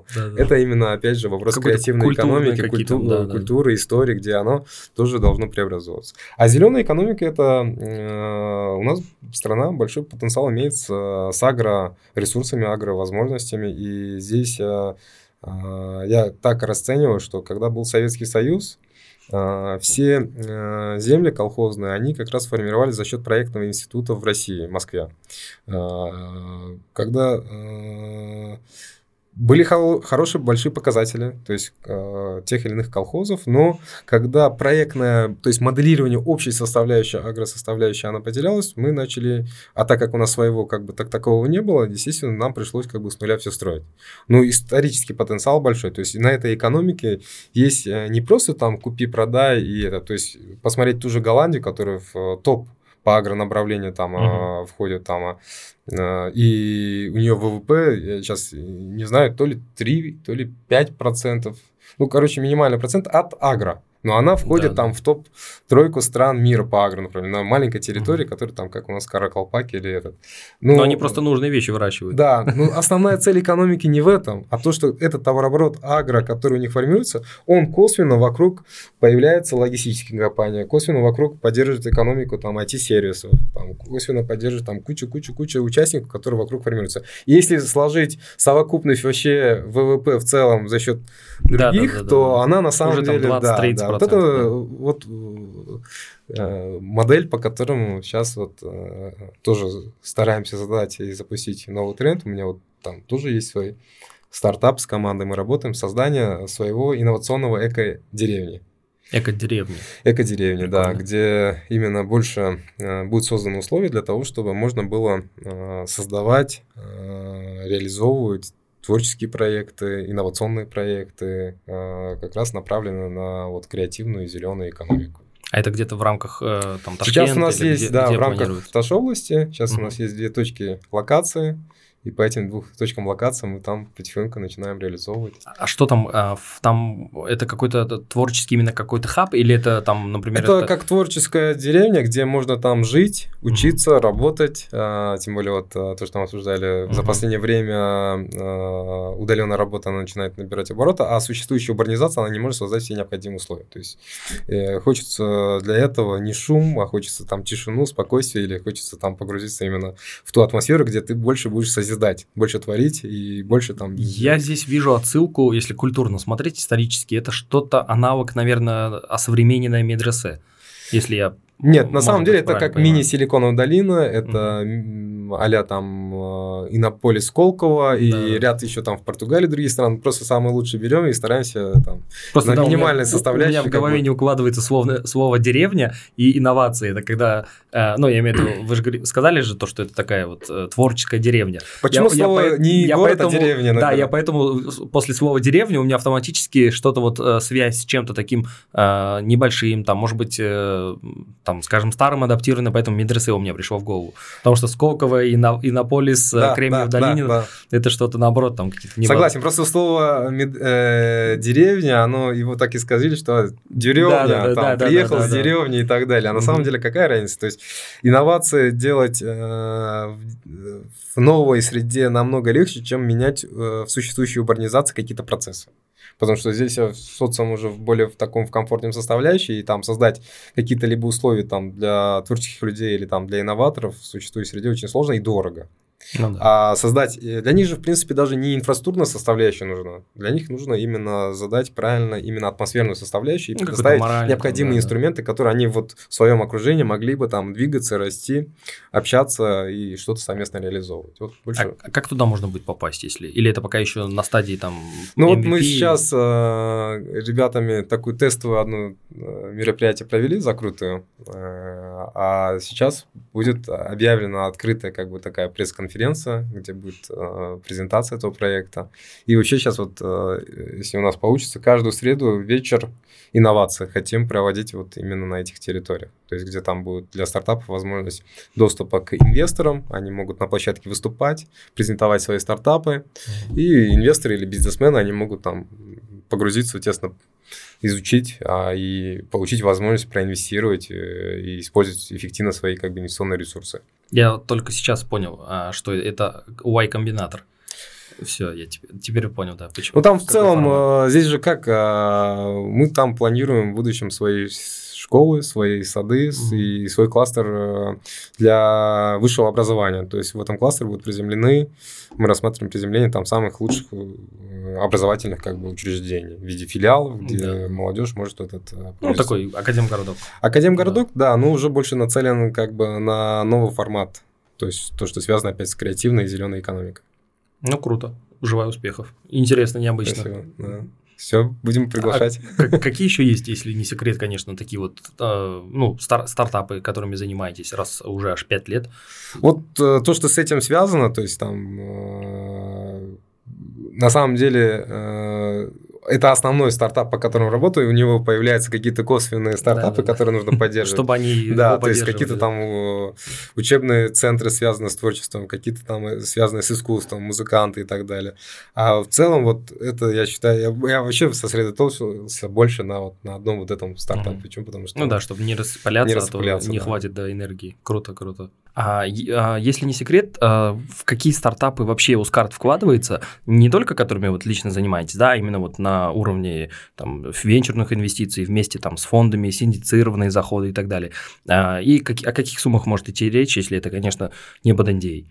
Ну, сейчас мы в основном как бы основной как бы фокус поддерживаем больше финтех-среду. Понятное дело, что и есть и вокруг финтех, потому что все-таки транзакционный бизнес, он не имеет значения, будь это как бы финтех. Транзакционный бизнес – это тот инструмент, который объединяет двух участников рынка, где присутствует товарооборот. Поэтому, в принципе, вот во всех направлениях стараемся смотреть, черпать. Здесь целая команда работы. В принципе, я думаю, завтра с Дальшевым Зафаром будет на эту тему общаться, он более детально погрузит. А средний чек сейчас мы на первое время рассматриваем там порядка там, двадцать пять - пятьдесят тысяч. Вот. Ну, понятное дело, все зависит от проекта. То есть мы там на в начальной стадии стараемся поддерживать, а дальше как бы для масштабированности уже подтягиваем как бы других наших партнеров венчур участников, которые уже, объединяя как бы инвестиционную составляющую, уже больше даем синдикат такой, как бы синергию, возможность реализации той или иной идеи у той или иной стартапа. Ну, какие самые, например, яркие, в которые, может быть, там самые большие суммы? Ну, или первое официально, которое мы как бы сделку как бы завершили, это проект Иман, угу, который да, связан с э, исламским финансированием. В принципе, вот ребята имеют, так как тренд вообще исламского финансирования начинает уже оборот набирать, и у нас в этом тренде существующая банковская система не позволяет пока максимально горизонты расширять, но реализовывать эти инновации на каких-то там вокруг банка более легче получается, поэтому вот в этом формате, конечно, я считаю, что это сейчас та, тот потенциал, куда стоит инвестировать и куда стоит двигаться, потому что все-таки наш как бы шелковый путь в основном как бы большинство объединял как бы тюркскую составляющую, где да. арабский мир, как бы исламский мир, он в товарообороте очень тесно как бы участвовал. Меня, кстати, удивляет, почему до сих пор ни один не появился у нас именно полноценный исламский банкинг. Наверняка это, ну, из-за того, что у нас нет законодательной базы для того, чтобы вот именно он работал, функционировал. Но, в принципе, так или иначе, это можно и в нынешних рамках. Вот если Иман это как-то делает, он же это делает в рамках закона. Если там рассрочки, это, в принципе, то же самое.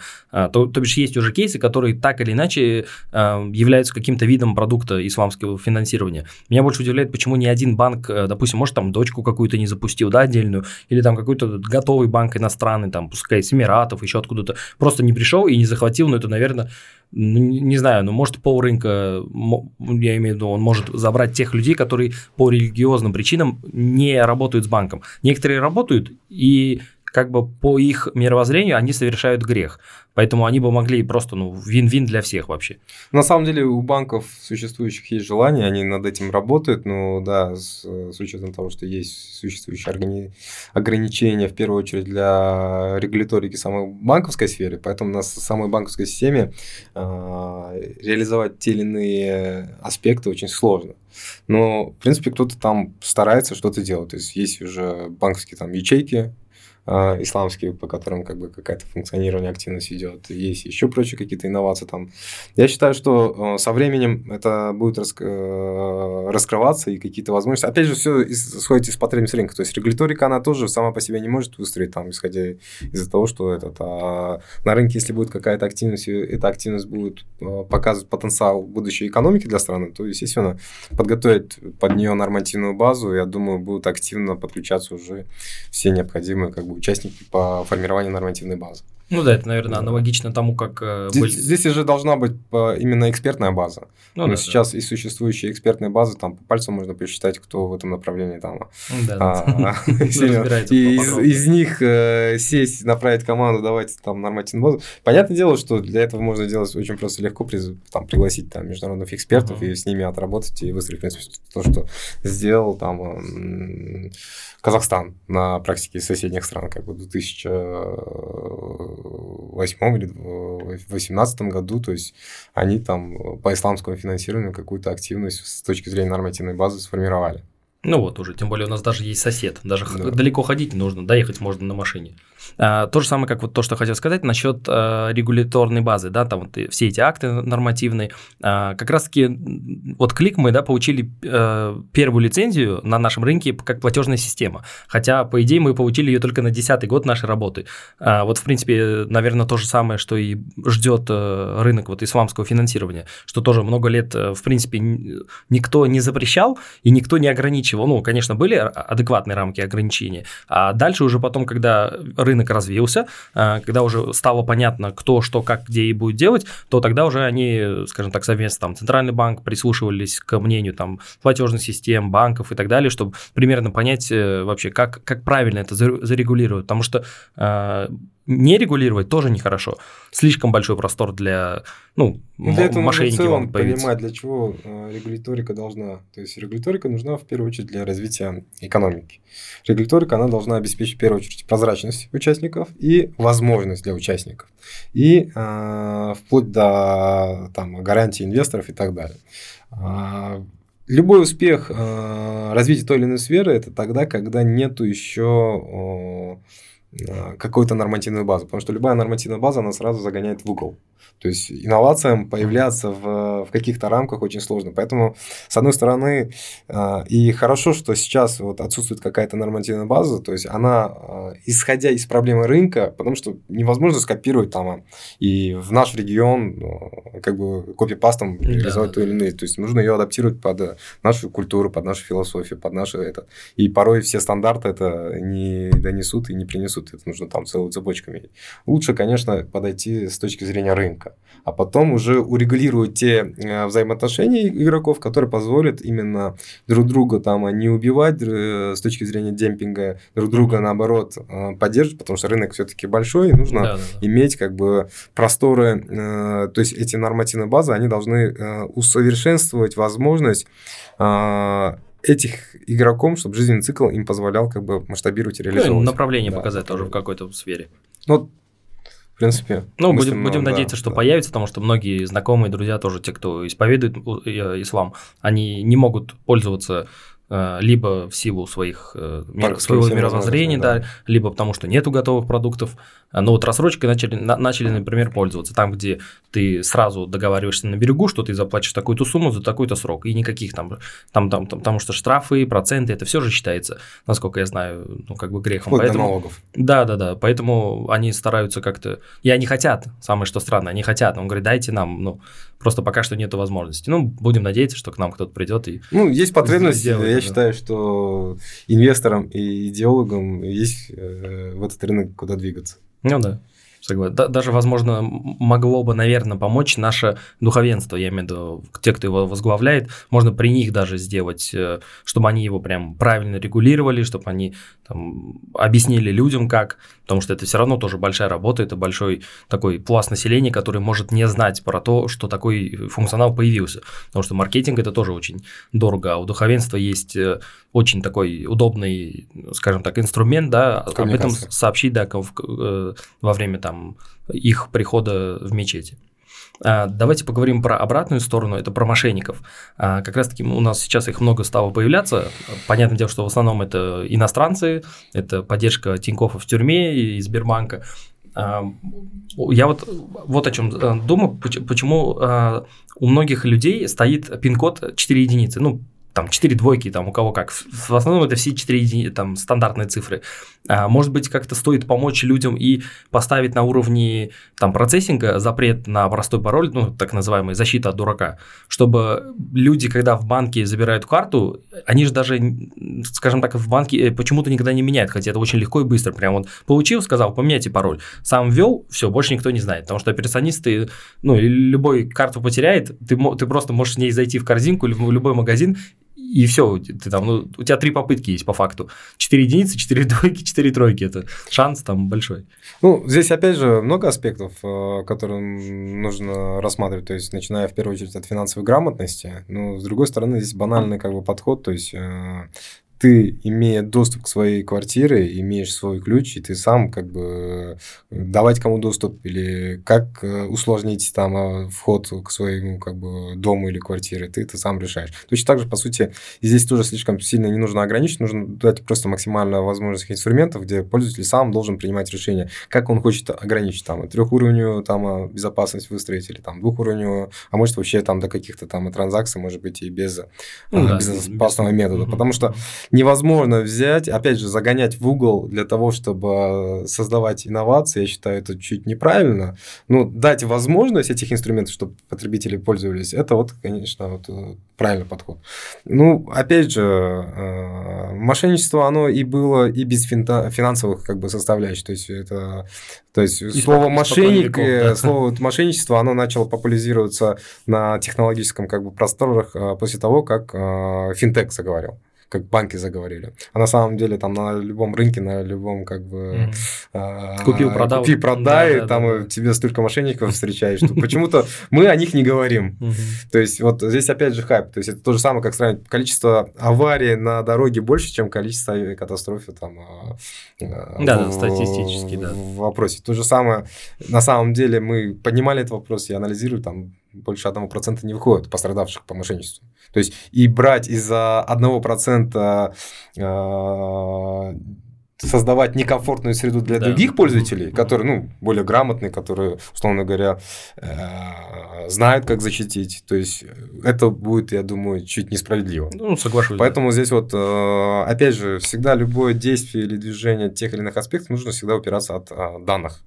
То есть анализировать правильно это данные, и на основании этих данных уже принимать решение, как правильно выстраивать э, э, тренды тех или иных технологий. Ну да, соглашусь, чем больше закручиваешь э, где-то гайки по безопасности, тем больше страдает ю ай ю экс. Чем больше его ослабляешь, тем, конечно, комфортнее, приятнее, быстрее. Э, а для страны понятно. В целом это страдание того, что меньшими темпами безналичные платежи будут развиваться. То есть, чем больше мы даем возможности доступа, тем больше безналичных платежей будут вливаться в экономику. А чем больше в экономике как бы, а, деньги, которые именно в безналичных платежах, тем эффективнее государство функционирует.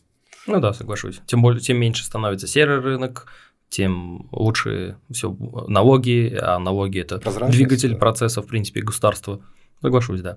А, расскажите, какие планируются большие крупные проекты Uzcard, допустим, ну, там, не знаю, в ближайшем будущем, год, два, я не знаю, что-то такое крупное, если это, разумеется, опять же, не секрет. Ну, опять же, вот структуризируя вообще статус, как то, что у нас бизнес – это транзакционный, то есть, по сути, у нас каждый проект, он всегда для нас как бы крупный. А когда мы там начинаем работать с рынком, то есть, в первую очередь, понятное дело, что основной рынок вообще безналичных платежей – это были зарплатные карты. Драйвом, которое именно послужило как бы вхождение в этот рынок вот этих инноваций, да, то есть эта масса сыграла, сыграла как бы ключевую роль, это как бы один так, как бы из основных крупных как бы проектов был. А то, что там по сути какие карты или какие там инструменты, это по сути технологии, это продукты. Следующий проект это уже крупный, который мы должны уже заниматься проникновением как бы этих безналичных так, платежей в виде транзакций там до регионов. Почему? Потому что все-таки для этого послужил как раз инструмент пи ту пи. То есть, да, понятно, что многие там мерчанты или э, многие там люди для взаимодействия как бы об, на, начали обмениваться как бы э, финансовыми там напрямую, там, да, может быть, э, обходя какие-то налоги. Но с другой стороны, они до этого делали и так, и в кэше, и государство это не видело. То есть, это существующая финансовая грамотность, которой нужно просто дальше работать и ребятам предлагать. Слушайте, а ты создай компанию и начни официально предлагать свои услуги. Ты будешь получать как дивиденды, так же капитализацию своего актива и также возможность масштабировать. То есть, сидеть просто так, там, заниматься как самозанятой продажами таких услуг, это тоже хорошо, но ты должен четко понимать, что ты можешь, какой потенциалом владеешь, когда оказываешь услуги как сам, или какой потенциал имеешь, когда ты имеешь какое-то юрлицо. То есть, для этого... Уже меньше будешь бояться, да, как минимум, тебя не штрафанут. Поставщик услуг или да. поставщик сервиса, он должен понимать, каким инструментом пользуется. То есть, ИП-шным, или ООО, или там акционерным как бы, инструментом. Это для этого, по сути, в экономике это инструменты. Да, то есть, да. через эти инструменты ты потом уже начинаешь понимать, какие товары или услуги ты хочешь оказывать. Оказывать эти услуги там, через черную бухгалтерию или через белую, понятное дело, те, которые э, понимают, какая это ценность, и какие доходы, какие активы ты можешь применить, в белой среде. То есть, естественно, э, начинаешь двигаться как бы, в белой среде. Поэтому появляются какие-то корпорации, какие-то истории. Угу. И, ну, человек, который захотел остаться на той волне, ну, да, да, да. это, опять же, не его вина, просто ему не с чем было сравнить, значит, мы должны работать над тем, что как донести, какой потенциал, э, используя эти инструменты, он может получить. Вот здесь, конечно, э, совокупность всех игроков, которые сейчас на рынке присутствуют, вот эта вот общая как бы финансовая грамотность, донесение финансовой грамотности, она как раз будет играть самую лучшую ключевую роль. Ну, здесь могу добавить то, что я тоже спрашивал некоторых предпринимателей, в чем э, проблема, почему они стараются напрямую, когда им говоришь, типа, у вас есть там, допустим, да, вот я часто там в кафе, в ресторанах еще где-то спрашиваю, у вас есть клик, потому что мне не всегда удобно там семьдесят шесть семьсот заплатить, я не хочу вот эти триста, вот это мелочи, просто мне удобно заплатить. Они говорят, нет, у нас нету. Я говорю, хорошо, что у вас, какой вариант есть? У нас ничего нет, только наличка. Я говорю, ну, может, вы хотите подключить? Я уже десять раз у них покупаю, уже полгода, год уже покупаю. Я говорю, может, подключите? Нет, нам неудобно. Как понять, не, ну, я не, не, если клиент у тебя спрашивает десять раз, э, может ты подключить, значит, ему удобно, ты должен быть как бы клиентоориентированный, все дела, и ну, вот, и, опять же, идти вы навстречу. Сами же и на свой вопрос ответили. То есть клиентоориентированность, то есть да. отсутствие клиентоориентированности у бизнеса. Но, но знаете, как они это объясняют? Они говорят то, что э, мы бы с радостью, но они знают уже или сталкивались уже с, ра, ранее с тем, что э, когда э, именно предприниматель получает деньги на юрлицо, ну, на счет, да, им потом их немножко сложно вывести из банка. Здесь, то бишь, такой в некоторых местах закостенелось именно банков. То, что там им нужно какие-то, во-первых, ждать, не сразу ты эти деньги получаешь, а на следующий день, если он покупает там в валюте, уже может быть потеря от курса, да, и так далее. А если громадные обороты, то может и в минус работать. Проблемы и подводных камней всегда много. Здесь я, я почему и говорю, что не нужно никогда искать виновника там в поставщике сервиса из-за того, что он mm-hmm. убегает от налогов. Да. Это значит, там плохая цепочка, идет профилактика. Да. То есть, если не работает закон, то есть брать и каждого там сажать и штрафовать, ну, если да, ты не, не проводишь какую-то профилактическую работу, ну это просто утопия. Просто общество начнет находить более лояльные как бы экономические страны и туда просто мигрировать, что на самом деле на практике международной как бы всегда было и, и, и И будет.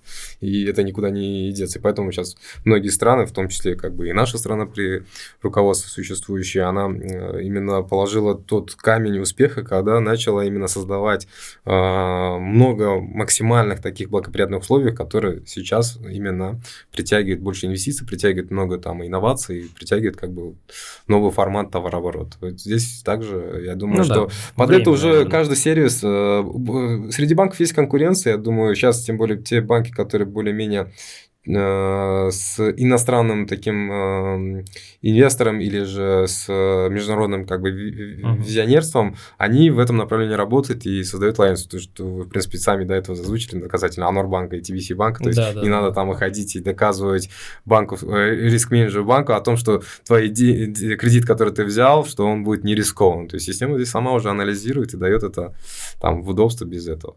Ну да, это все-таки просто у нас больш... большое количество людей пока что еще не мигрирует массово в там, новые банки. Многие просто привыкли, у многих юрлиц там какие-то договоренности с банком, потому что выгодные условия поэтому. Но я думаю, это тоже какое-то должно пройти время, чтобы и налоговая наша правильно это все разъясняла. Сейчас, ну, например, раньше же запретили эти несогласованные проверки и вообще проверять в принципе бизнес.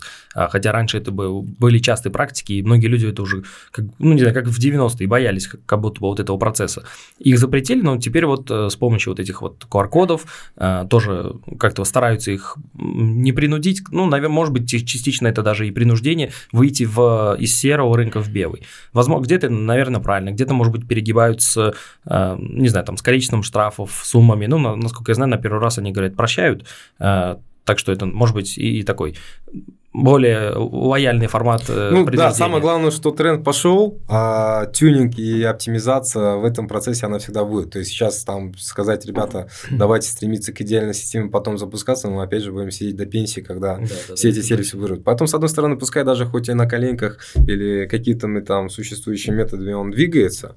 Ну, а критика, она всегда была и есть. Я считаю, что просто с этой нужно работать. То есть, это нужно формировать в виде фидбэка, упаковывать и тюнинговать. То есть, здесь не Никогда э, сразу всем как бы особо и не угодишь, потому что э, аудитория, она на то и аудитория. И выбирать тот или иной сегмент, здесь вот... Э, почему сейчас там не один банк в стране, а несколько банков? Почему не один пи эс пи, а несколько? Потому что у каждой аудитории есть свои взгляды, у каждой аудитории есть свои вкусы, у каждой аудитории есть там своя составляющая, которая именно ему удобна и комфортна именно под этот сервис. То есть копипастом там навязать, э, ребята, все, мы теперь ездим только, условно говоря, там на Матизах, ну, понятное дело. Да, да.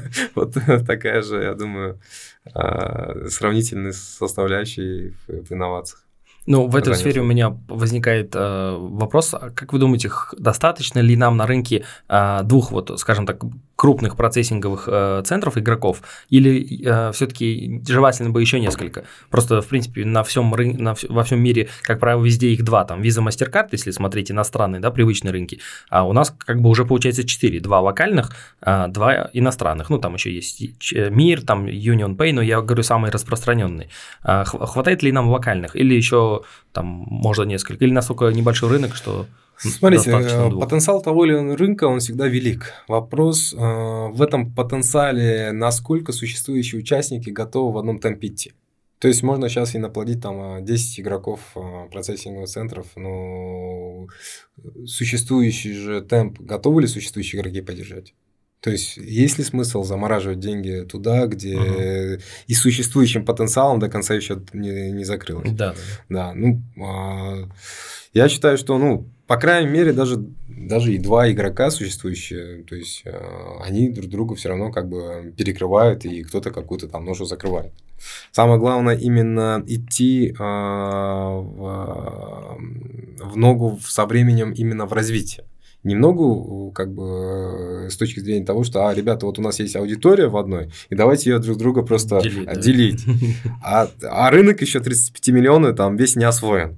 Ну, ребята, давайте лучше фокус держать так, что пускай будут инструментов больше, ну, решать вопрос именно давайте развития в целом рынка. Весь да. пирог уже дорежем, да, да, да, да, не да. так, что двадцать-тридцать процентов. А тут уже, опять же, аналитика должна говорить, сколько нам игроков нужно. То есть, понятное дело, что я как руководитель Uzcard буду, конечно, защищать интересы Uzcard, и мне интересно, чтобы мы были как бы одни на рынке. Но, с другой стороны, с точки зрения развития, очень важно, чтобы были и конкуренты. Почему тогда и мы как э, не в комфортной... Ну, где-то смотрите где-то что-то, смотрим, как они где-то, делают. Это, да. это очень полезно. То есть, э, ты начинаешь над собой работать, ты начинаешь двигаться, твоя стратегия начинает активно формироваться уже в, как сказать, ногу со временем так, что ты из комфортной среды начинаешь да. уже, как сказать, работать над собой. Это очень важно, я считаю.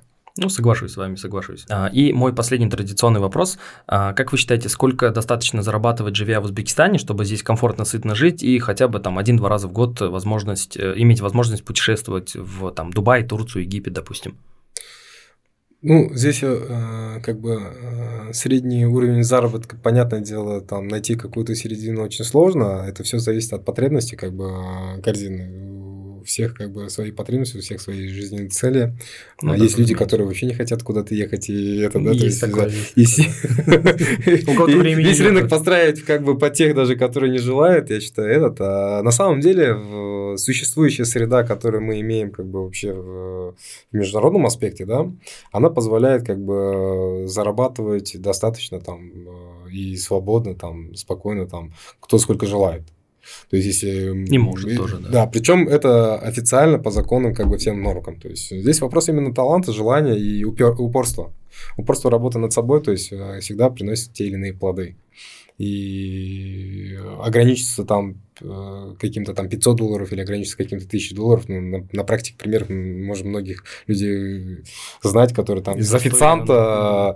в предпринимательство и уже зарабатывают там и пять тысяч долларов, и десять тысяч долларов, или же наоборот, то есть там предприниматели те же там даже в агронаправлении, которые там продавая черешню или виноград или еще какие-то вещи, тоже зарабатывают. На самом деле нету ограничения, которые бы там говорили, ребята, здесь в Узбекистане невозможно заработать. Да и потом, я считаю, что тот, кто успешный предприниматель вообще желает как бы работать, он и ну, в, в пустыне, месте, в Сахаре да. может создать такой кейс, где будет зарабатывать. То есть, здесь желание каждого. Но просто сидеть как... в потолок смотреть, и когда тебя там приду, принесут какую-то зарплату, я считаю, это неправильно. Не, абсолютно да. согласен. Я, я имею в виду, если работать, все правильно, все интересно, профессионально, как бы честно, все дела, просто какой-то, может быть, средний там по тратам, может быть, там какой-то для средней статистической, там, ну, плюс-минус, там, три человека семья с, с одним ребенком. Сколько бы хватало для того, чтобы просто комфортно здесь жить, не обязательно там путешествовать там, каждый год или там, по десять раз на Бали, а такой вот стандартный... Но опять же, это все зависит, опять, я почему говорю, это вот как проектная составляющая, невозможно его там какие-то рамки загнать. Например, есть семьи, которые сами же у себя дома там компоты, варенье сами делают. То есть, естественно, uh-huh. там им много не нужно. То есть, им в основном как бы основные продукты питания, а в регионах что происходит? У них там мешок муки, мешок там риса, масло, и все, они не парятся в течение года, у них закуп происходит только на те вещи, которые там, там мясо, какие-то этот, uh-huh. и им, в принципе, там в месяц хватает и сто долларов, ну, и двести долларов. Да. Но, опять же, я не с точки зрения ущемления как бы прав, то, что на двести долларов можно прожить. То есть, понятное дело, до этого они весь труд свой... Здесь умение правильно конвертировать свой труд. То есть, все просто привыкли конвертировать свои средства в доллары. Ну, слушай, да, да. твои действия – это тоже конвертация твоего отдельного веса, кей пи ай. То есть, если ты взял лопатку китмень на двух сотках там, земли, посадил помидоры, огурцы, но считай, ты мог бы это и нанять кого-то, и оплатить, и сделать, а также ты сам это сделал, часть продал, оно бы тебе закрыло твои расходы, плюс принесла какие-то дивиденды, а часть ты еще в виде продуктов оставил, которые тебе дала возможность там пропитаться еще год. То есть, есть люди, которые не хотят готовить, они идут в, ресторан, там, да. в ресторанах, кафе, там, в те же... Это не значит, что только, только high level, то есть, это и обычный социум, который там фастфудом питается. Там. У нас, в принципе, сейчас на рынок ты пойдешь, да, да, что да, да. за десять тысяч сом можешь спокойно там, за пятнадцать-двадцать тысяч сом что-то перекусить. Ну, по-любому. Да, то есть, да. пирожок там три тысячи, полторы тысячи, две тысячи стоит, там еще что-то. То есть, здесь и грех жаловаться, здесь на самом деле, опять же, вот я говорю же, все зависит от э, того э, социального лифта, который для себя э, сам выбирает человек ставит, сам да? человек. То есть, и... Поэтому большая ошибка как раз, когда человек начинает себе выстраивать, как бы, э, фа, как сказать, такой образ, где он там, я эксперт, я должен зарабатывать там, две тысячи долларов, пять тысяч долларов в месяц, и на этом этот, конвертирует все в доллары. А если он уже как эксперт, каждое его действие ему уже приносит какой-то доход, вот это я считаю, что вот, правильно как бы успех э, эксперта, который должен... понимать, что у него деньги просто так капают и сыпятся. Потому что за такими экспертами и людьми там в очередь становится. Ну, и реально даже взять... Это не имеет значения, какой сферы. Будь это логистика, будь это агро, будь это образование. Потребность с аудиторией, тридцатипятимиллионной аудитории у нас она есть. Ну, да, как да. и в еде, как и в сервисах, как и в знаниях образования, как и в госуслугах в тех же, как же и в других прочих вокруг поставщиков как бы сервисов и услуг. Ну, давайте так чуть-чуть подытожу. Если брать, например, персонально, допустим, для вас, могу помочь, скажем так, буду градации А, Б, С, Д, скажем так. Это просто долгая тема, которую нужно обсуждать всегда детально, и ее нужно вот на самом деле, вот то, что мы сейчас общаемся, uh-huh. на самом деле для такой темы нужно привлекать еще кучу экспертов по финансам и кучу экспертов, которые именно знают и работают с социумом. Не, здесь же абсолютно я специально спрашиваю этот вопрос, э, именно личное мнение гостей, такое насмотренность примерно, в зависимости от своих трат, э, в зависимости от трат своих друзей, там, родителей, ну, вот, какие-то, кто-то, например, там, ну, мы, допустим, знаем то, что в среднем, э, по моему лично сугубому мнению, э, чтобы прожить в Ташкенте, если у вас есть квартира, ну, от родителей там или как-то так, э, если у вас э, там, ну, средний доход и так далее, то вам, э, точнее, расход, э, если вы там не шикуете, не кушаете каждый день там в току, еще где-то, где-то, то вам, в принципе, в месяц э, можно обойтись неплохо, пятьсот долларов. Можно прожить как бы с машиной, без машины, такси. У нас сейчас все, в принципе, не такое да, дорогое. Да. да, я иногда на машину больше трачу. Да, еще и отложить, что ты в год один раз можешь куда-то съездить. Да, да, я думаю, можно там пятьсот, шестьсот, семьсот, и в принципе достаточно. Но также одновременно с этим, э, разумеется, если снимаете квартиру, там приехали из-за границы или из области, там в зависимости тоже какие квартиры, ну, они минимум, насколько я знаю, там от трёхсот начинаются. Самый какой-то такой плюс-минус э, средний адекватный вариант. Не совсем, конечно, там однокомнатные вообще там с тараканами убиты, а что-то такое среднестатистическое, где-то триста плюс-плюс. Вот, но это уже как бы триста, там плюс питание, если умеешь, не умеешь готовить, и итога где-то, наверное, в районе тысячи уже должно, наверное, хватить тоже. В таком случае. Да, но опять же, для... здесь у каждого как бы психологического такого портрета есть в чем его счастье. То есть он пятьсот, и можно быть счастливым и за пятьсот долларов. Да, да, есть, и, можно... и за пять тысяч не быть счастливым. Да, да, да, и согласен. За пять тысяч долларов не счастливым. То есть есть э, люди, которые для себя сформировали такой образ жизни, где они там за пятьсот долларов получают больше впечатления, чем там тот же человек, который да, пять тысяч долларов получает. Вот, опять же, здесь вот э, вопрос, наверное, больше такой. Мы как бы его не конкретизировали, все равно будет размытый. Ну да, согласен, если только если персонализировать совсем уже. Да. Ну, то есть на, мы на... можем конкретно рассмотреть какую-то аудиторию, например, сказать, ребята, сколько достаточно для студентов? Допустим, давайте, да, так, давайте ну, так. Я считаю, что вот в нынешнее время там, для студентов, в принципе, около сто-двести долларов для того, чтобы там есть дом, семья и какие-то этот... Или в общежитии. Да, допустим, в общежитии да. вот этот, в принципе, цена, которая там... В принципе, достаточно. А после там, или во время студенческой, как бы, где он может там подрабатывать, я считаю, что любой студент может, подрабатывая, и себе спокойно зарабатывать пятьсот долларов. То есть ну, вот, да, в принципе, да, возможность да. вот это есть. Причем, потому что все-таки там у нас сейчас уже нет такого формата, где только там дневные, как бы, угу. этот, то есть, если ночная, да, да, да. здесь, в принципе, ничего такого сложного нету, что ты днем учишься, а ночью работаешь, подрабатываешь. Я считаю, что это тоже я некая тоже, практика. Тоже, тоже, жизни, тоже да, я сам тоже подрабатывал также в студенческие годы, нормально. Согласен. Ну, в принципе, итог, итог нашли. Да. Каждый высчитает для себя сам. Сколько ему нужно зарабатывать. Вот вам ответ на вопрос вопросом. Спасибо вам большое, Фаррух, за время. Очень интересно, приятно пообщались. Много полезного. Узнаем про Uzcard как раз-таки. И зрители, и слушатели тоже узнают. И с вами интересно было пообщаться. Спасибо вам. Спасибо вам. Желаю успехов. Надеемся... Уверена, чтобы данный тренд только развивался. Только. Было очень много ярких контент, который позволял как бы разделять это с обществом, и общество тоже могло бы, пользуясь этим контентом, дальше развиваться, двигаться. Согласен. Спасибо Удачи. Вам большое. Спасибо. Да, спасибо. Uh, уважаемые зрители и слушатели подкаста про финансы, призываю вас оставлять рек... uh, свои реакции, пишите комментарии, делитесь uh, с друзьями, родственниками. Uh, и буду рад, если напишите, что вам нравится, что не нравится. Также смотрите другие выпуски. Uh, еще с вами увидимся. Всем спасибо и до свидания.